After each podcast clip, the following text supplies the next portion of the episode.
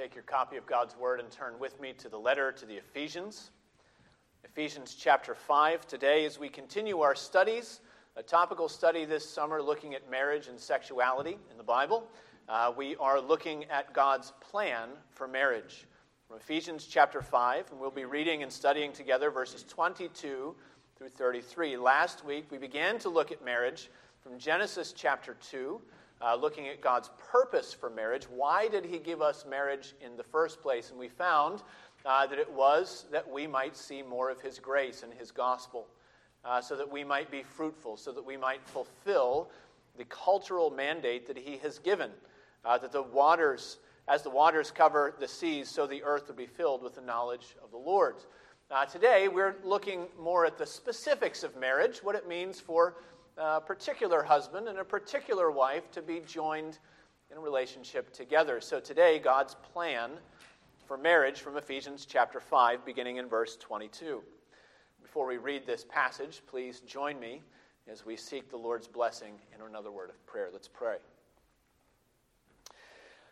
Gracious God and Father, we come to your word, eager to hear what you have to say to us. We pray that you would give us glad hearts to receive this word. Give us humble hearts uh, to receive it and put it into action. Give us your spirit, O Lord, that we may live out the commands that you have for your people. Father, help us most of all to see more of our Savior through this, to see the one who loved his church enough to give himself for her and supplies and nourishes and cherishes his bride. Help us to remember that you are the one who has given us all that we need, and help us to rejoice in him through this word. We pray in Jesus' name. Amen. We hear now God's word as we find it in Ephesians chapter 5, beginning to read in verse 22. Wives, submit to your own husbands as to the Lord. For the husband is the head of the wife, even as Christ is the head of the church, his body, and is himself its Savior. Now, as the church submits to Christ, so also wives should submit in everything to their husbands. Husbands, love your wives, as Christ loved the church and gave himself up for her that he might sanctify her, having cleansed her by the washing of water with the word, so that he might present the church to himself in splendor, without spot or wrinkle or any such thing, that she might be holy and without blemish. In the same way, husbands should love their wives as their own bodies. He who loves his wife loves himself, for no one ever hated his own flesh, but nourishes and cherishes it, just as Christ does the church, because we are members of his body. Therefore, a man shall leave his father and mother and hold fast to his wife, and the two shall become one flesh. This mystery is profound. And I'm saying that it refers to Christ and the church. However, let each one of you love his wife as himself, and let the wife see that she respects her husband. Thus far, the reading of God's holy and inerrant word. May he add a blessing as we study it today. Uh, in uh, Kevin DeYoung's really excellent little book on men and women in the church. He, he tells about the somewhat predictable controversy surrounding J. Leon Holmes. Uh, J. Leon Holmes was an Arkansas judge. He was appointed to be a federal uh, district court judge in Arkansas in 2004. And typically, you may know that district court appointments pretty much pass by without much ado. Uh, it's the Supreme Court that we really dig in and, and vet and, and go through all that process, and it gets publicized everywhere. But district courts, you know, it happens all the time. Holmes might have flown under the radar too, except for the fact that uh, he authored an article together with his wife uh, that appeared in the periodical Arkansas Catholic in 1997. There, uh, in that article, citing these verses that we just read, Holmes and his wife made the startling statement. They said that in a marriage, quote, the wife is to subordinate herself to the husband. They also said that the woman is to place herself under the authority of the man. Well, uh, news of that article got out. Uh, and during the confirmation hearing, it was Senator Dianne Feinstein who led the opposition. Uh, she asked, How can I or any other American trust that one who truly believes that a woman is subordinate to her spouse can interpret the Constitution fairly, she said. Even three senators from the other side of the political aisle joined in. They said that Holmes' statement proved that he did not have a fundamental commitment to the equality of women in our society. That was a statement. And DeYoung concludes that even though Holmes was eventually conferred, he, confirmed, he said that the objections raised then in the early 2000s are no doubt even more widespread today. Uh, there's an understatement for you. If you, uh, in our contemporary society, go so far as to claim that a wife ought to submit herself to her husband, that is not just an objection, that is a complete non starter. Let me suggest uh, for a moment imagine an evangelistic conversation you have the opportunity, a divinely appointed opportunity, to share the gospel of Jesus Christ with someone who has never believed. And it seems like things are going well. The conversation is moving in a great direction. You're just about to get to the point of commitment. And then the person that you're sharing with says, Wait a minute. Doesn't your Bible say that women have to submit to their husbands? And it's a non starter. It's a roadblock it's seen very often as an obstacle rather than an opportunity for sharing the faith. And so it happens that many believers even see Ephesians chapter 5 and it gets filed in our minds under the category of a problem passage. It's one of those scriptures we feel like we have to learn to defend if we want our faith to be taken seriously. One of those passages we're tempted to avoid rather than to celebrate.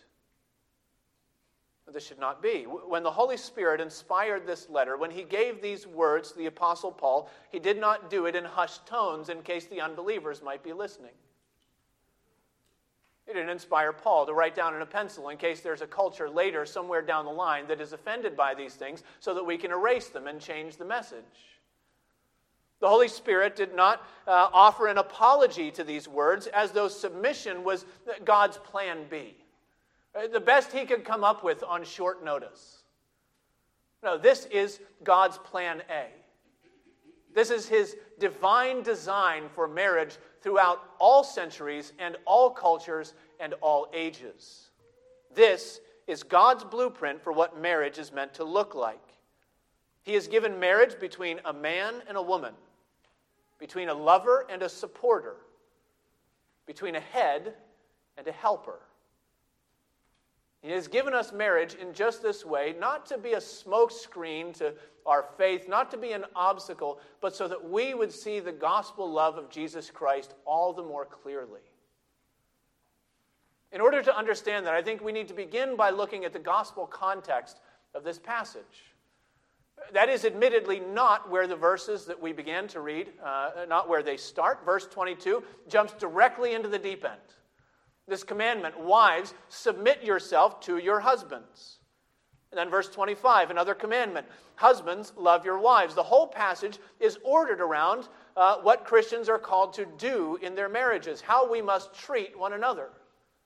And at the end, verse 33 summarizes with a few more commandments Husbands, love your wives. Wives, respect your husbands.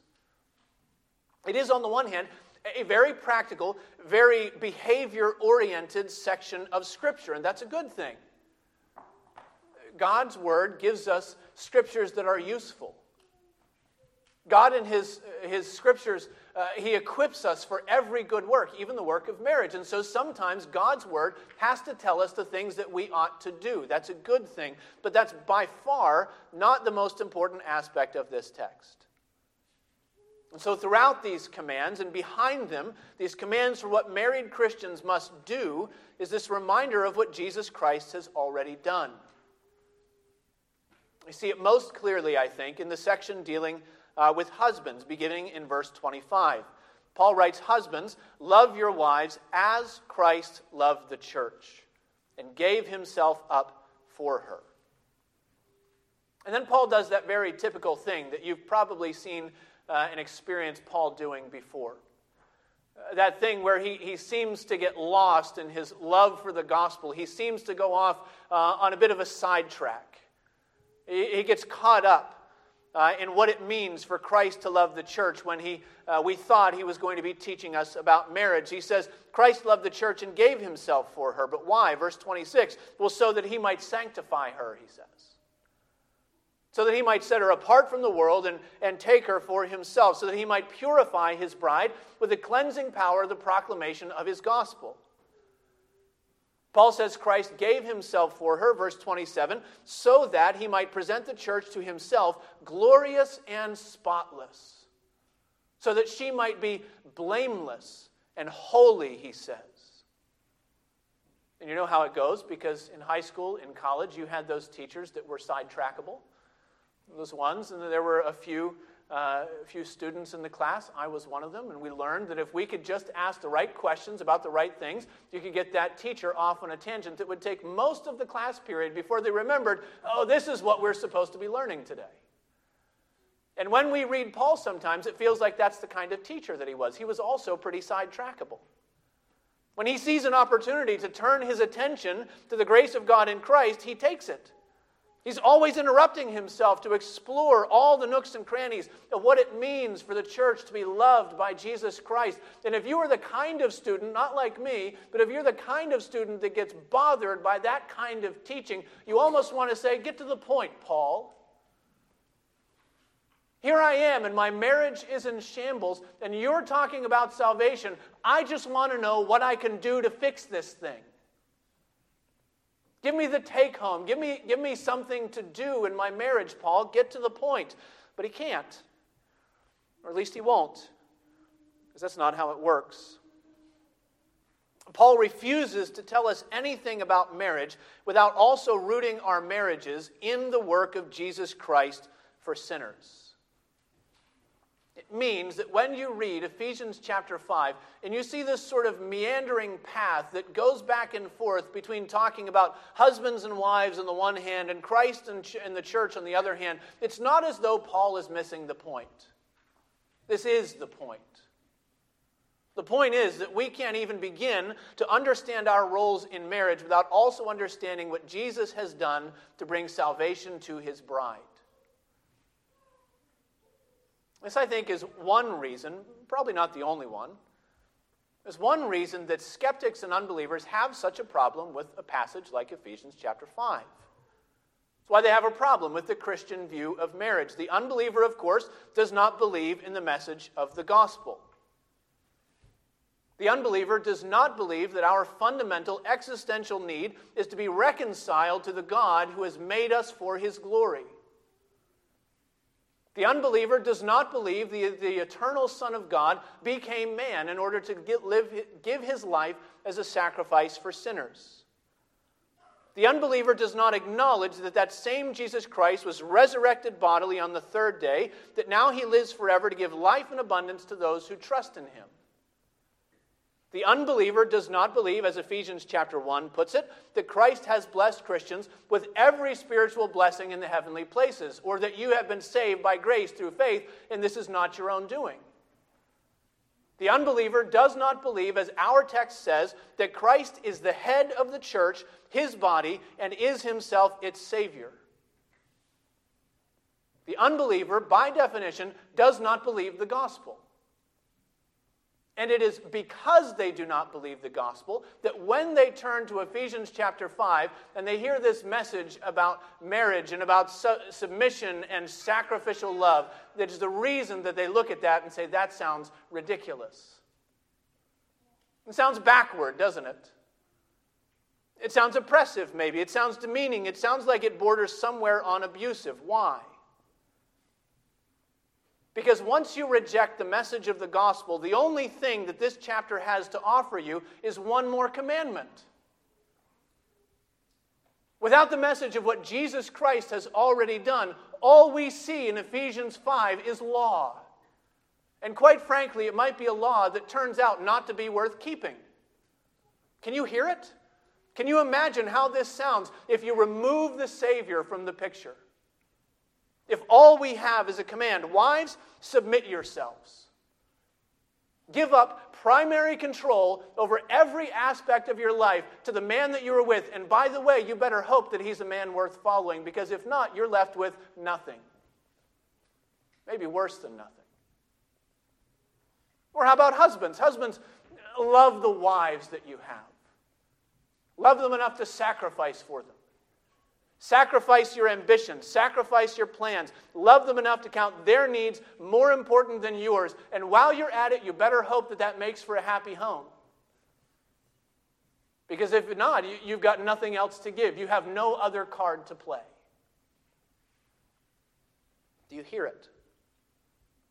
Take away the gospel and this passage is nothing but commandment. It's two sides of the same law that calls each person in the relationship to give up what looks best for you and to commit to what is best for someone else.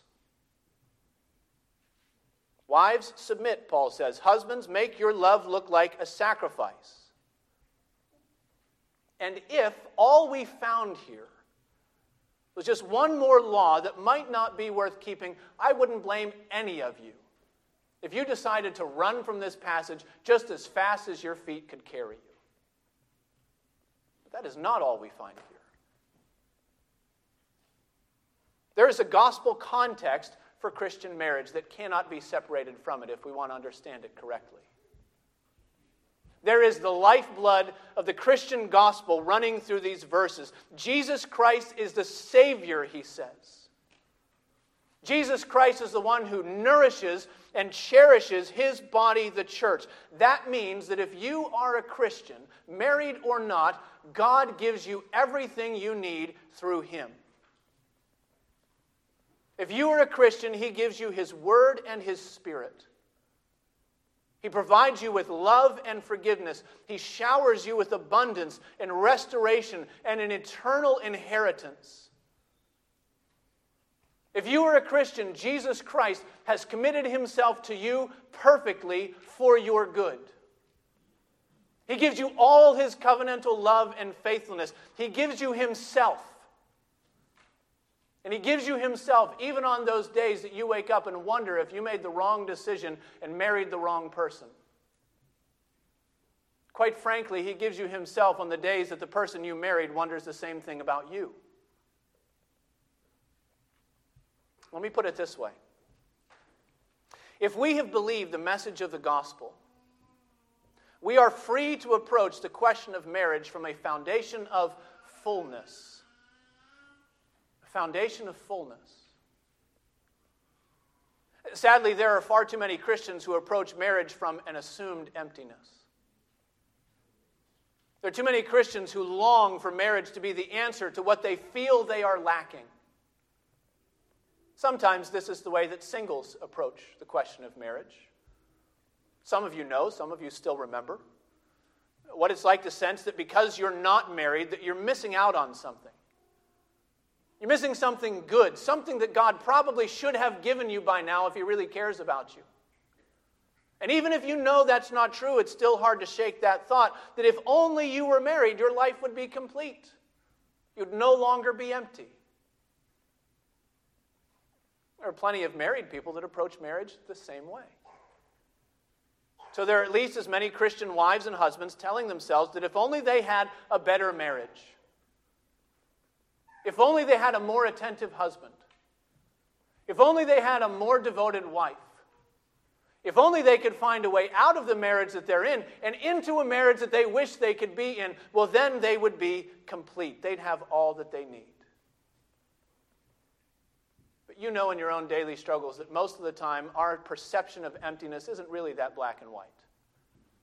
It comes in waves and shades, little struggles each day. So most of the time it shows up in that knee jerk reaction we all have when we, we feel like we're giving more in the relationship than the other person is giving to us. Our struggle with emptiness shows up in our sulkiness. It shows up in our sense of entitlement. It shows every time uh, we say to ourselves, Why should I have to do X for her when she never even offers to do Y for me? And we feel like there's an imbalance. And in those situations, you can hear it, don't you? If things were different, I would have enough. If my marriage was better, I would be complete. If I could do what was best for me, then I wouldn't feel so empty. And if you can hear that, the voice that you're hearing is the voice of unbelief. It means that the real problem that we have with the commands in Ephesians chapter 5 is the way that we tend to forget how full the gospel already makes us.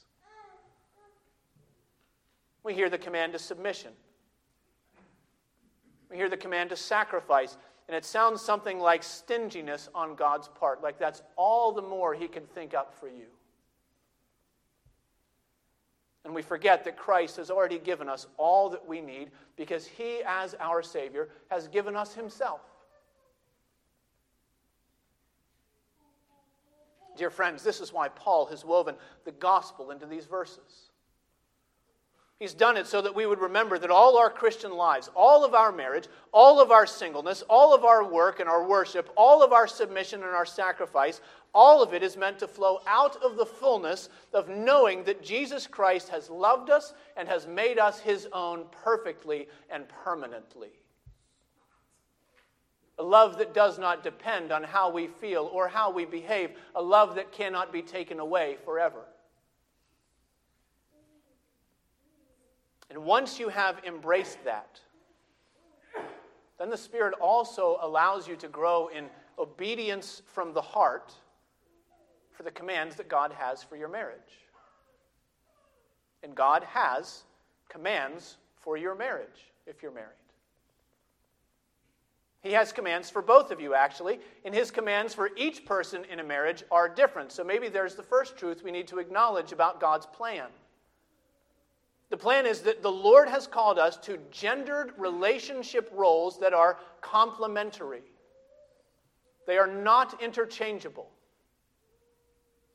You could examine a handful of other parallel texts in the New Testament. You could turn to Colossians chapter 3. You could turn to the third chapter of 1 Peter. You could turn to Titus chapter 2. The dynamic is always the same. Not an interchangeable set of relationship roles, but a complementary set of relationship roles. The Lord calls wives to willing submission, and He calls husbands to loving sacrifice. I'm going to take the rest of the time that we have and look at each of those commands in turn. So, first, for the wives, or, or for the future wives among us, the Lord calls you to willingly submit to the leadership of your husband. That's important godly submission is not something that is exacted, it is not something that is forced, it is something that is given. Notice that in verse 33, it does not say, And let each of you husbands see that your wife respects you. No. It deals with the wife directly. Wives, see that you respect your husbands. It's a willing gift, willing sacrifice. Verse 22 is the simplest form of the command Wives, submit to your own husbands as to the Lord. The word is hupotasso, submit. It means to order under. Outside of the New Testament, it's often used in, in military context to speak of something like a chain of command. Within the New Testament, it's used to refer to all sorts of things, like Jesus submitting himself to his earthly parents. Luke chapter 2, and he went back with them and was submissive to them. Hupotasso. It speaks also of Christians in the church submitting to the elders that are over them. It is undeniably a word that speaks of authority and of order. In this case, Paul says that the subjection that wives offer to their husband is a gift that they give to the Lord. And why not? I realize the way that that might sound to some people, to, to some outsiders, maybe the way that it sounds to you. And some people might say that that's, that's bordering on spiritual abuse because where does this chauvinistic pastor get off telling uh, these women in the congregation that if they will be spiritually right with the Lord, they have to be submissive to their husbands? Sounds like he's pulling the wrong lever to arrange the wrong things in the household that is not his. And they say, Pastor, you can't do that. But why not? Why should your submission to your husbands not be a gift to the God who called you? That's the same way every other aspect of your Christian life works, isn't it? 1 Corinthians chapter 10 verse 31. So then, whether you eat or drink or whatever you do, do all to the glory of God. If you can eat and drink to the glory of God, can't you submit to your husband to the glory of God? Can't you make it a gift given to the Lord and given by proxy to him? So if the Lord calls you to give your whole life to him, why not your role in the marriage too? Of course, it's not that easy, is it? Especially not when you consider that this is not merely calling for some outward show of compliance. Not only submission when your husband is looking. So, the language of submission in, in verses 22 and 24, it's added there, uh, that language of respect in verse 33. Let each one of you love his wife. Uh, let the wife see that she respects her husband. Actually, the word behind that is fear. The word is phobos in the Greek. Uh, for obvious reasons, all of our English translations remove the connotations of fear that might be associated with terror because that has no place in a godly marriage. And instead, they all use versions of something like respect or honor or reverence in verse 33. But still, the idea takes its, its cues from that wonderful biblical image of the fear of the Lord. That loving reverence that should be in the heart of every true believer.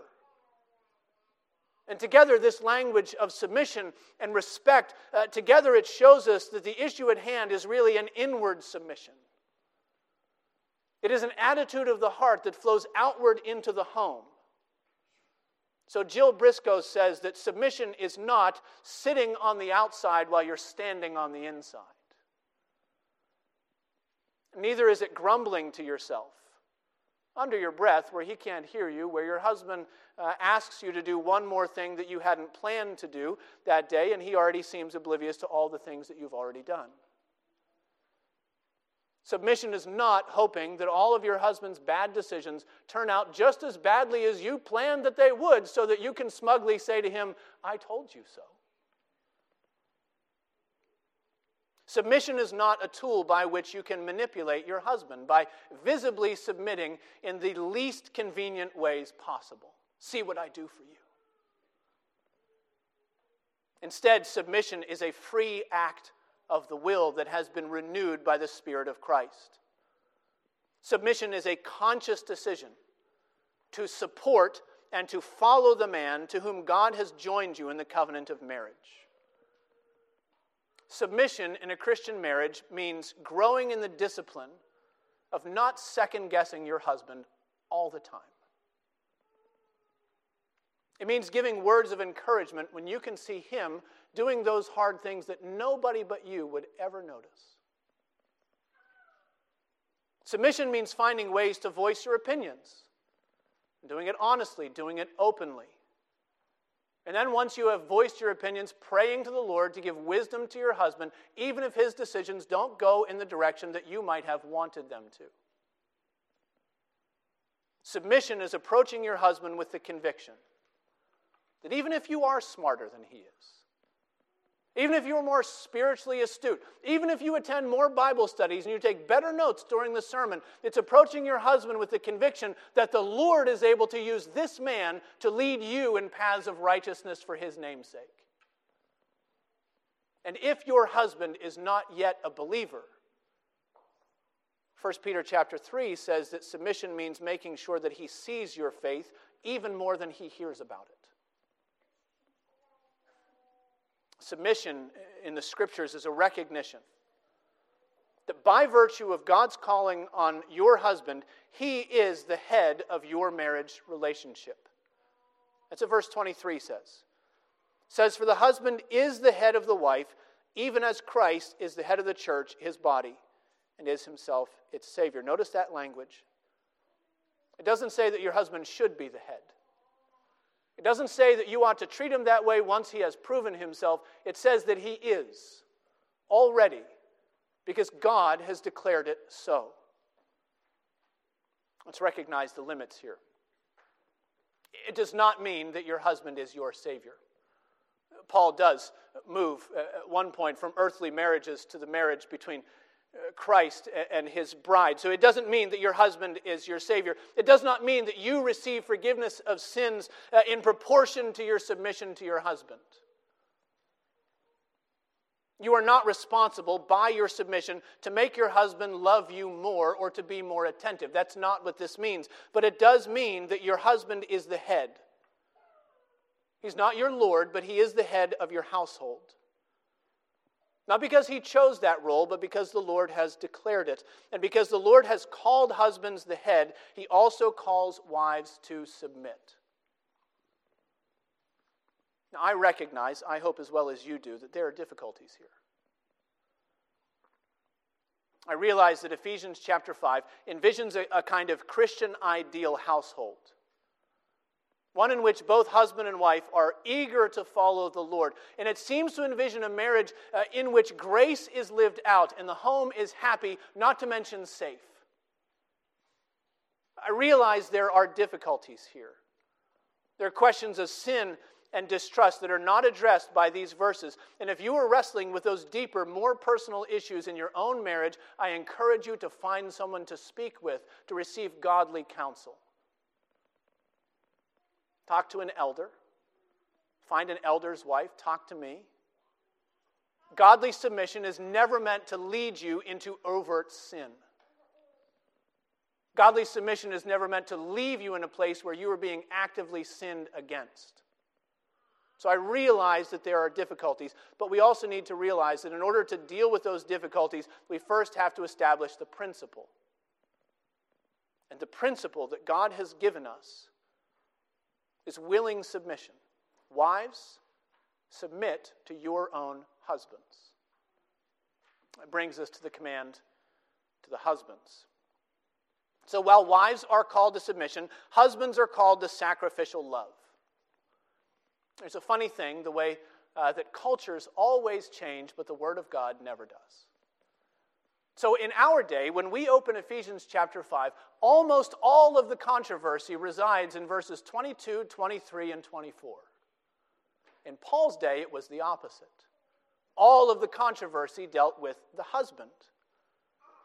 That's because in the Roman world, the role of the husband, the role of the father, was typically handled in terms of rights.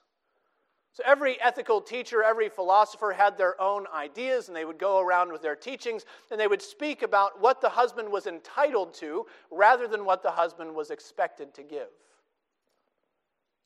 So, for example, the husband in uh, the ancient world had the right to be respected in the home. He had the right to be obeyed completely, often under pain of punishment or violence.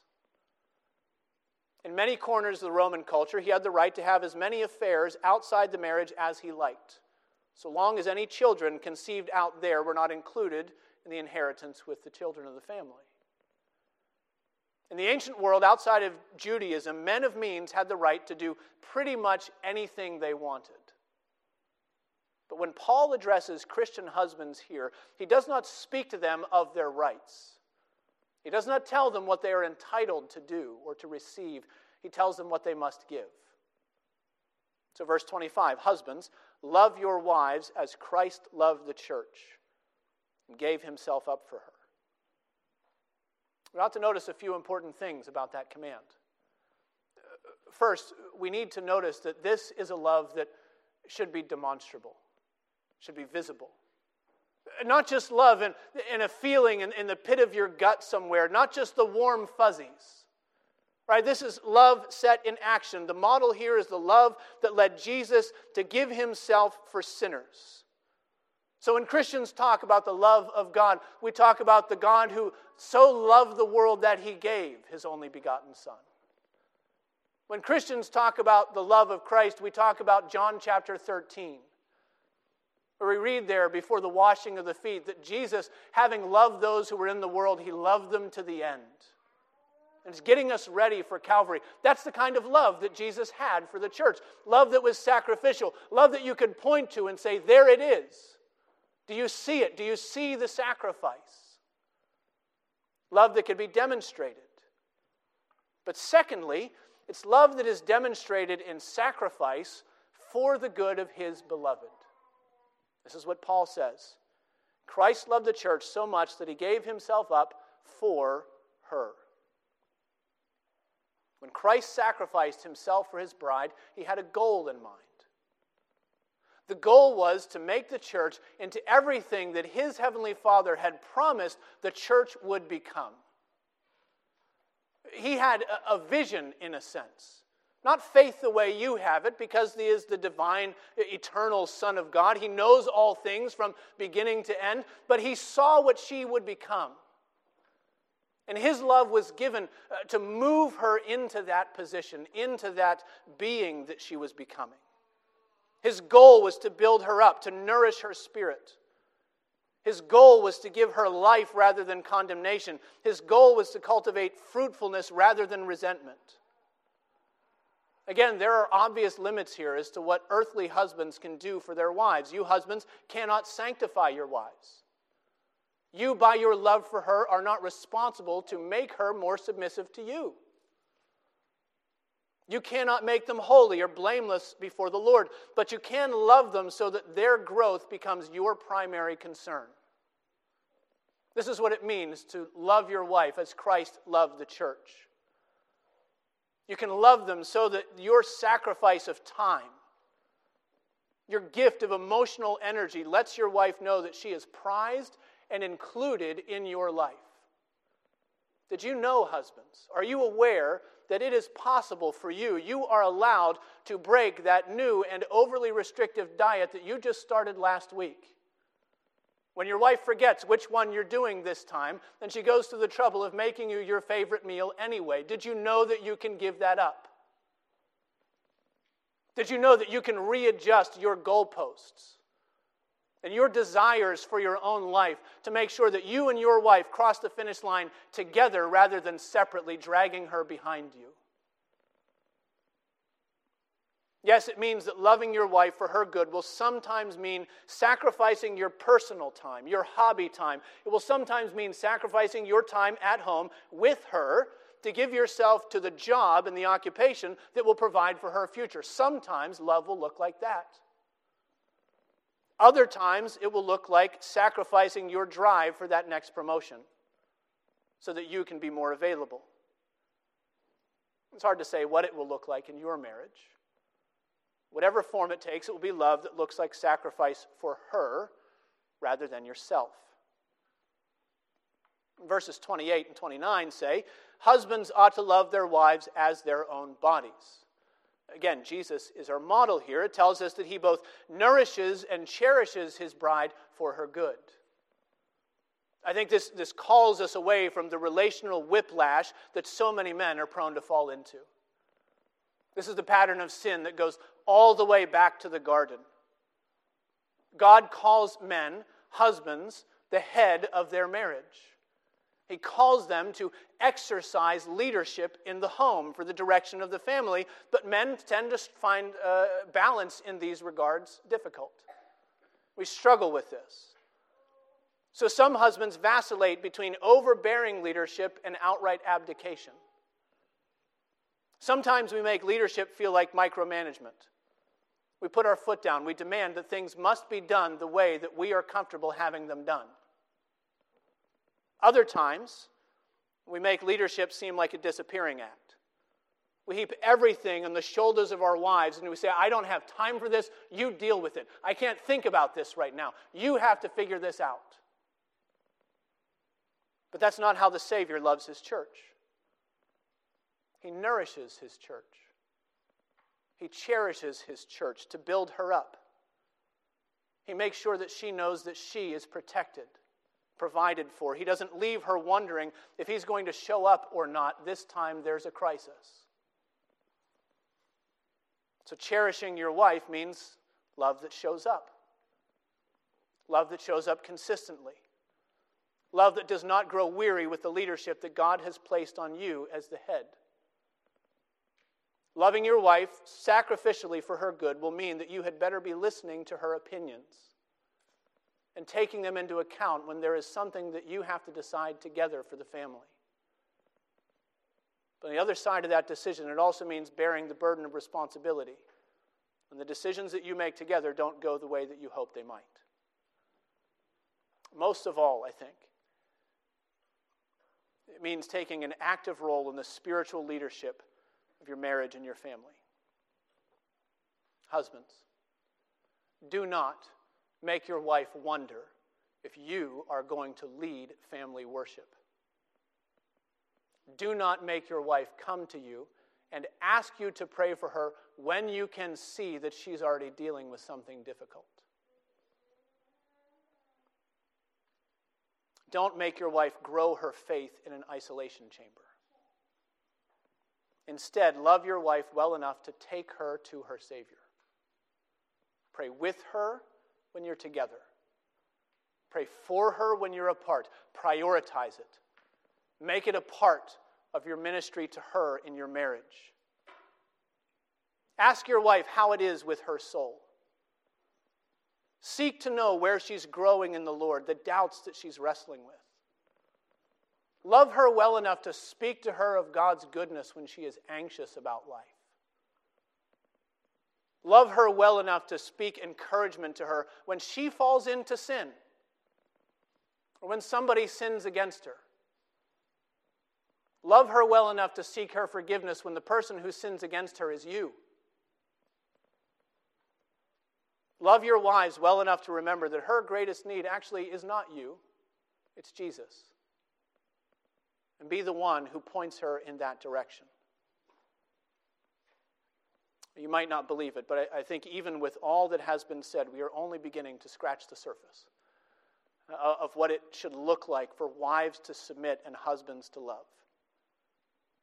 In each marriage, Lord willing, you will have a lifetime to work these things out together in prayer, conversation.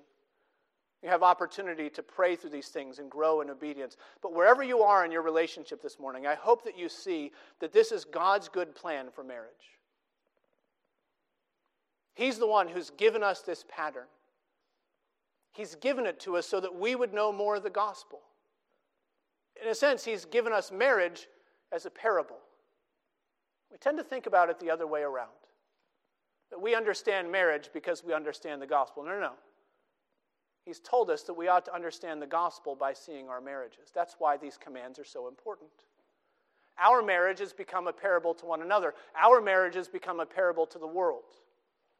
Because there's something that's secondary in this passage, that's you and me. And there's something that's primary that we need to learn. So Paul says there is a husband who loves his wife and a wife who submits to her husband. Paul says there is a head who sacrifices perfectly. He gives up his rights to build and to nurture and to care and to protect. He lays down his life in order to make his bride pure and spotless. And he tells us that the wife who is joined to that loving husband rejoices to submit to him. She loves him and respects him from a foundation of fullness. This is a great mystery, says Paul but he tells us that it refers to Christ and the church. This is why God has given us his plan, so that we would learn more about his love for us. Let's pray. Gracious God and Father, we confess, everyone in this room, that we fail at many points, married or unmarried, even in our thoughts about marriage if we're still single. And we fail in many points to live up to these commandments that you give us. And so, O oh Lord, we thank you for the gospel in this word. We thank you that our obedience is not the standard of your love, but rather your love gives us that obedience that we so lack. Thank you, Father, for filling us with every good gift in the Lord Jesus Christ. Thank you for his sacrifice on behalf of his bride. Thank you for making us lovely to yourself, even when we in our sin are rather unlovable. We pray for the marriages represented at Redeemer Church. We pray that you would build them up, that they would grow together, that husbands would sacrificially love their wives, that wives would willingly submit to their husbands, that the beauty of the gospel of the Lord Jesus Christ would be seen through our body. Oh, help us, O oh Lord, to recognize your goodness and to proclaim it through our marriages. We pray in Jesus' name. Amen.